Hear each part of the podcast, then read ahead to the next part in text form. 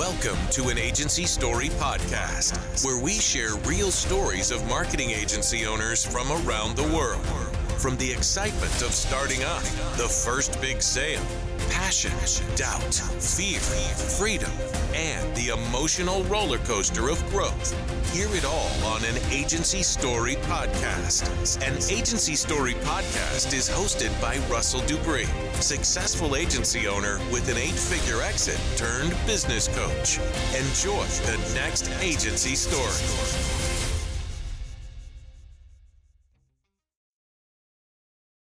Welcome to an Agency Story podcast. I'm your host, Russell. On this episode of an Agency Story podcast, we have Brandi Sims, CEO and founder of Brandinc PR, a full service boutique public relations agency based out of Austin, Texas. Brandi's agency began in the COVID era after an unexpected turn of events. Catering to a wide range of clients, Brandi has found considerable success in the entertainment space, working with some of the biggest names in the business. From MTV to the difficulties of imposter syndrome, Brandi opens up about the importance of overcoming our own limitations. Enjoy the story. Welcome to the show today, everyone. I have Brandi Sims with Brandinc PR on the show today. Thank you so much for joining us, Brandi. Thank you so much for having me. I'm excited to be here. If you don't mind, start us off here. Tell us what Brandinc PR is. What do you do and who do you do it for? My name is Brandi Sims. I am the founder and CEO of Brandinc PR. Brandinc PR is a full service boutique public relations agency. We specialize in public relations, media outreach, publicity campaigns, events, as well as general marketing specifically related to social media and online engagement. Been doing this for a little over 14 years now. Started off working with nonprofit organizations and finance business side of things and then slowly graduated into more of the entertainment and lifestyle space. Started this agency back in 2020 during the pandemic, which I promise it wasn't intentional. It was intentional to start a business, but certainly not anticipating a pandemic to happen shortly thereafter. Since that time, just in the last three years, we've been able to represent a host of clientele that range not only from that nonprofit space, but also into the entertainment space, public figures to individual brands. We're loving and enjoy every minute of it. The opportunity that it has allotted us to be able to represent these clients that are just as passionate about their brands as we are about public relations. It's such an important space, it's such an important industry, and it's one that many forget is essentially an um- umbrella of all of the industries. Whatever industry that you serve or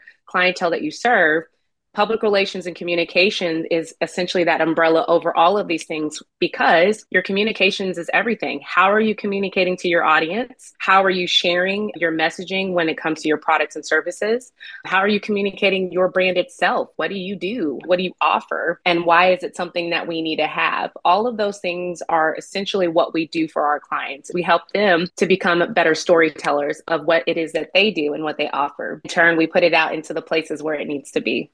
14 years, certainly a long time. Imagine so many great stories. Go back in time a little bit. Tell us what young Brandi was thinking as she was coming up in the world and getting started in her career. How I got into PR wasn't the traditional route. I didn't have a mentor, I didn't have somebody that was guiding me on this is what you need to do for PR if you want to be taken seriously in this industry. I actually came across it during the early 2000s and the reality TV era. At that time, there were all these new reality TV shows. It wasn't even, I think, called a reality TV show. It was just, this is something that we're doing here. MTV had a show called Power Girls. So the premise of the show was basically following interns that were working for the Lizzie Grubman PR agency. Those of us that are a little seasoned remember back in that time, Lizzie Grubman was known 90s, early 2000s as the top PR celebrity agency to go to. She was representing Halle Berry around the time that she had won her Oscar, as well as the super crisis communication scenario when I think she had been involved in a vehicular accident and it caused a fatality. My preteen self looked at that and was just like, man, this is so crazy. Look at them almost breaking their neck trying to run around to these meetings, got to get here, got to host these events, got to come up with ideas and brainstorm and serve the client. And I looked at that and was like, these are my people. This is what I want to do. I committed to myself that this is what I want to do and I'm going to follow the steps to get where I need to go. I continued to study as I got older,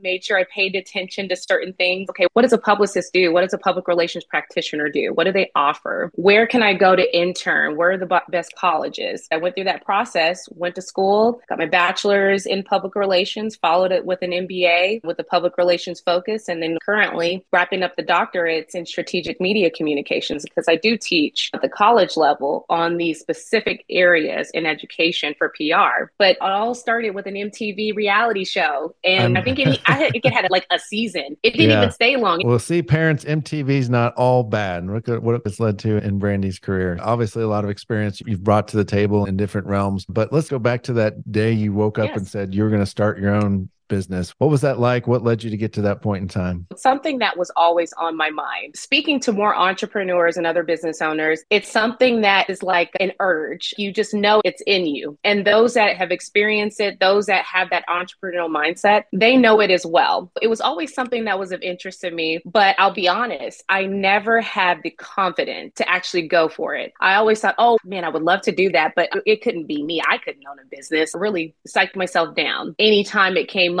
Sure enough, during the pandemic, was working as a vice president of communications for a corporate space. At that time, I had learned that I was being very undercompensated. For women in the workforce, it's one of those things that it is a challenge, even more so with women of color. At the time, I looked at it and I was like, okay, let's lay all the cards out here. I know I'm being undercompensated. I did say something and I did push the issue, and it's looking like it's not going anywhere here. I could stick around, keep doing the nine to five, and be comfortable or safe in that, okay, it's always coming, that paycheck. It's always going to be here in that cushy lifestyle that I'm used to, or I could go do something different and see what happens with that. Of course, with this story, we all know how it ended. I went B route. I was like, I'm out of here. I'm going to take my chances and bet on myself. That's exactly what I did. Having an MBA absolutely helped in this instance because I already understood the basics of operation. It was just actually doing it. Once I got into that really good footing, I was able to retain my first 10 clients within the first month. It was very quickly that I was able to get moving. When I look back at the situation and I look back at the steps to get to finally opening this business, I look at it as a lesson learned, but also one of those things that you could see how you can be your own barrier. You can be right. the barrier that's preventing you from getting to where you need to be. A lot of the times, what I see when I speak to other entrepreneurs, other small business owners, or those that have that idea in their mind, the first thing they say is, Oh, I don't have an MBA. You don't need that. What is it that you need? Then it goes into, Oh, I don't have these resources. Guess what? Internet's got plenty of them. You need an assistant? They've they've got virtual assistants online and they have many different ranges that you can do that with and it's affordable. Accounting, can't afford an accountant, QuickBooks. There are so many different alternatives and ways and options that you have available that probably wasn't accessible 20, 30 years ago. You have that right at your doorstep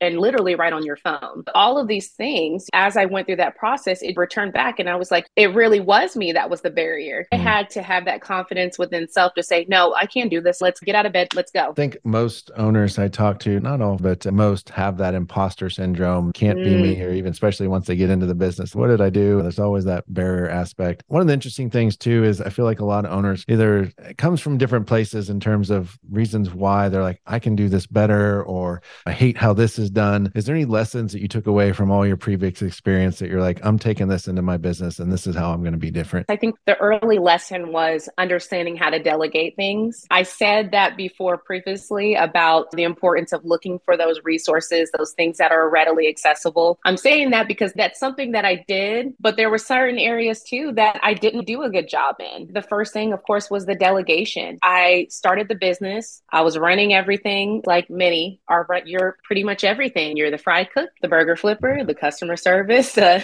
the janitor, you're all of the things. and when you get started, yes, you're going to be all of the things until you start delegating those things off. I don't care what anybody says There's no way and to do it effectively and at a high efficiency rate. That was one of the early lessons that I learned. One of the interesting challenges that I imagine you had to face was that COVID was in full swing when you were starting the business. What were those challenges that you faced that you don't think you would have faced otherwise as a new business owner during this time? The first thing that comes to mind is events. In public relations, part of our job is creating publicity events. Think brand launches, activations, press conferences. When COVID happened, all of that was shut down. We couldn't do any event. One of the neat things that came of it was opening up the world to more virtual and hybrid events. And that's how we were able to combat that. But in the first few months, it was very difficult because mm-hmm. no one knew what to expect. We'd never dealt with something like this. The expectation was a couple months in, okay, we should be back to normal by fall, winter. And then fall, winter gets here and it's ah, no. everything is still shut down. And no, you can't go outside. Still got to wear your mask. It was one of those things that we had to get creative as to how we were putting out their information, what things our clients had going on, as well as how we would navigate events, which largely shifted either to 100% virtual or it was a hybrid mix where we had some virtual and we had a limited capacity of individuals that could participate in a physical event. Even then, you have to factor in the cost of venue space. It has to make sense. When you're operating at almost 25% of their normal 100% capacity, but you still got to pay that 100% as if, that makes it a little difficult sure. when you're talking to the client about whether or not we should have this event. That was a big challenge for us. Events, being able to host events, being able to support events when everything was ultimately shut down during the pandemic. But we got creative in it. I think that's what happens in those situations. Get creative, get scrappy. Something else that sounds like it's been a big part of your life and very near and dear to my heart as well is your connections to the military and how has that impacted you and even entering into the business? My military connections. Parents were both Army, served 20 plus years. My husband served in the Navy, was medically retired back in 2019. Military military essentially has been my whole life. I've always been associated around it, lived on a base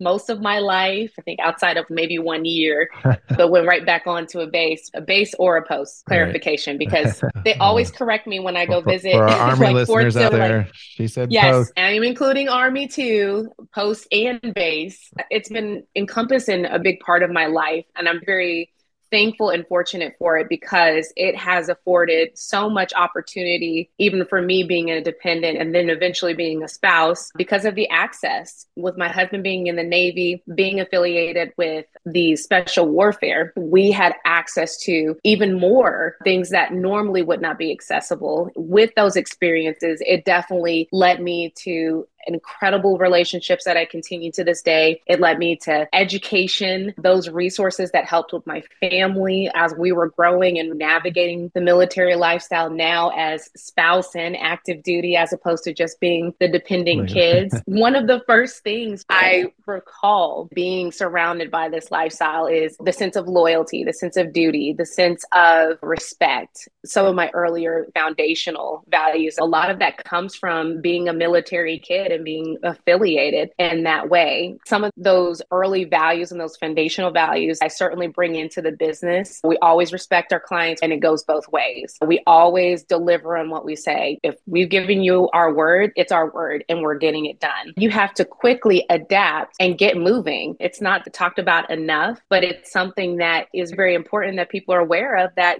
being a civilian, it's got its challenges. It's very much a challenge too for service members because there's sometimes times where we don't know where they're going to be or we don't know if they're coming home. That's a reality. There are mm-hmm. days that I remember just him being active and not knowing, okay, they've said they're around this area, but they can't say exactly where he is. In those values there and making it a part of this structure that we have as we approach anyone that's involved with us, past, present. That's the values we stand on. And our support for military is a thousand percent. Wonderful. Thank you for sharing all those details from that perspective. And thank you as well for your service and support of a service member and what you and your family had to go through. Switching gears for a second, it sounds like you've been able to leverage the capabilities of interns in your business. How has that worked for you? Any pro tips for those that maybe also want to leverage interns? Started the remote internship program very early on. It was something that was very important to me to incorporate into the business because I'm not that far off in years. Again, not sharing age.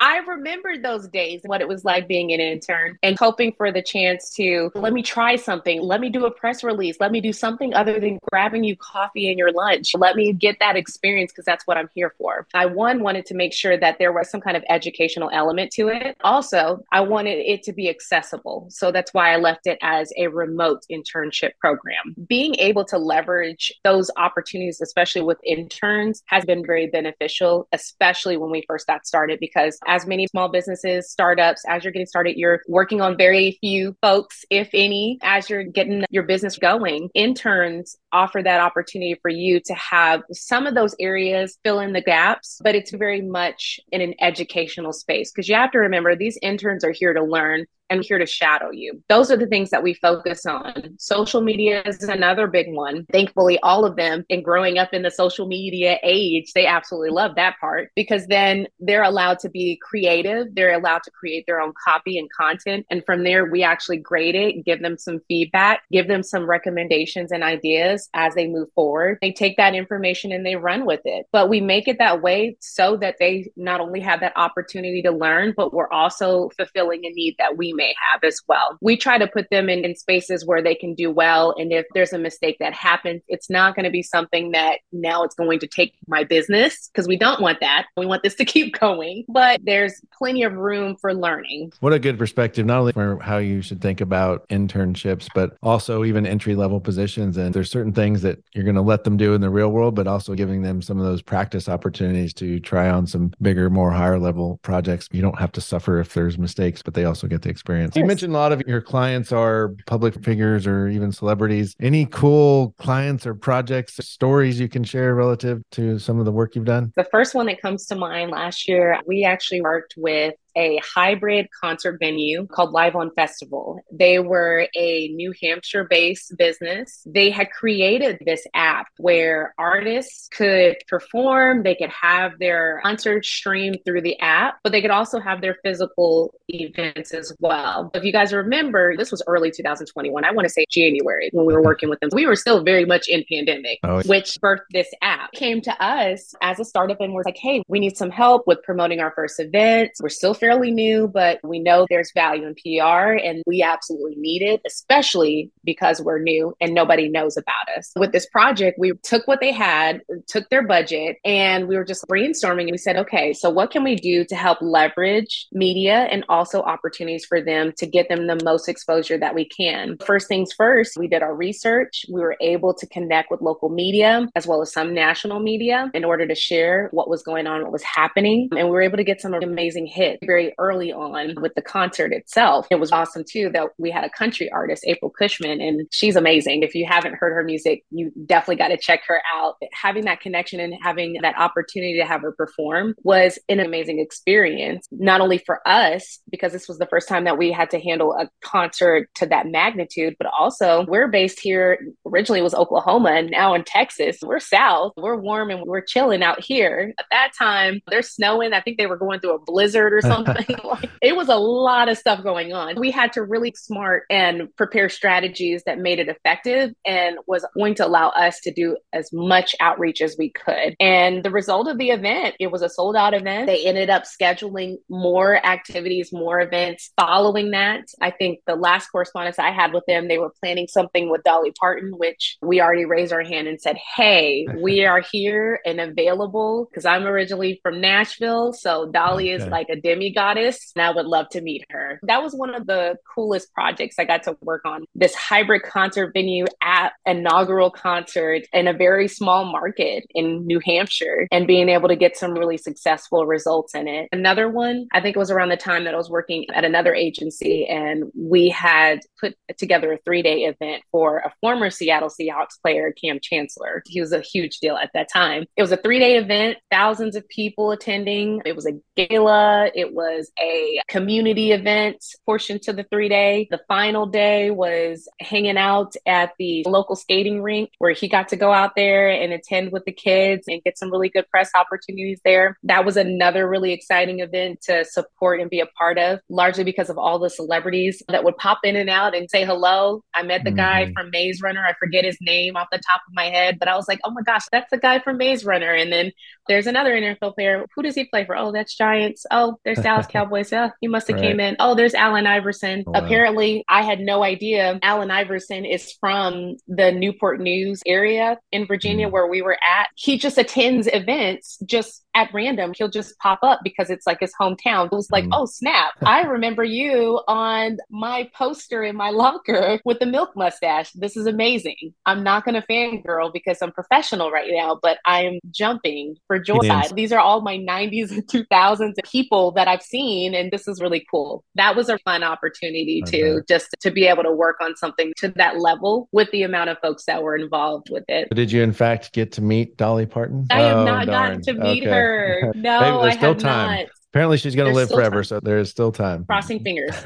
what are you most proud of thus far as your time as an agency owner? I would have to say what I'm most proud of is our resiliency and the team behind Brandinc PR. I would not be able to be successful without the team. It's only been three years. We're still growing. We're still getting out of that toddler phase, if you will, to be able to have the resiliency that we've had, I think speaks volumes about the vision that I had for this company, what it was going to do, and who it was going to support. The first things that I think of is those early days in the pandemic, having to navigate and try to build up a team. And not everybody stayed along for the ride. There's some that were there for a little while, and then some that stuck around to go through all of that. It really speaks to the resiliency because we're still here and we're still growing. We're adding services, adding new industries that we're supporting, we're scaling. And that I think is the important thing. You never want to be stagnant. You never want to be in one space. I feel like for us, that's where that resiliency comes in, where we have continued to bounce back. I owe it all to the, the team that's behind all of these things that make it happen. I'm the face, but there is, trust me, 10, sometimes 20 people, depending on what project we have going on, that are right behind me, making sure that these things go according to plan. We get the results that that our clients are looking for and we're making it happen. Where do you see Brandinc PR going from here? I definitely see it growing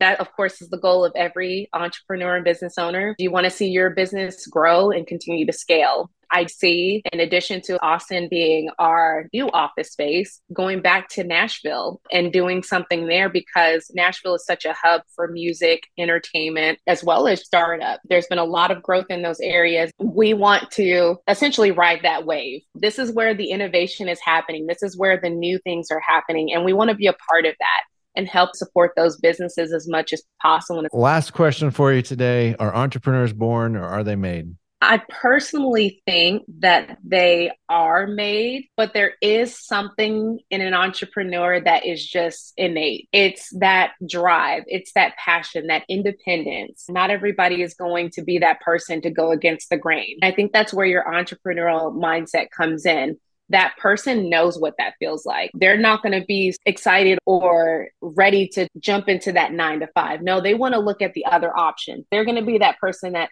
let me see what I can do. Let me put some ideas together. They're going to be that one that goes outside of the box 100%. There are probably those that have a nine to five now that are sitting there thinking, I've always had this idea. You've got the entrepreneurial mindset. Now it's up to you to do something with it. For the most part, outside of that piece there that sets entrepreneurs in a different space, I do think that they can be made. It's something that you have to learn. You have to go through those experiences. Everybody learns different. There's visual, there's audio there's those that like show me what you're talking about. However, which way you learn, you can get to where you need to go when that information is presented and you're willing to go for it. That's where it comes from. Is you can go through that education and get those experiences that you're looking for to get yourself going. Some of the best business owners in history have not had formal education. First mm-hmm. thought Zuckerberg, he's one of them. He went to school, but he didn't finish. Bill Gates, he didn't finish. I think Warren Buffett's on there too. Some of the most notable names names that we've grown to recognize for their business savvy and their entrepreneurship, they didn't get formal education. What that tells me is a lot of what they learned was through experiences. Let's try it out. If it works, great. If it doesn't, I'm not going to do that again. the same way that we learned in life as toddlers. As a history major, I can tell you how much that worked out for me in business.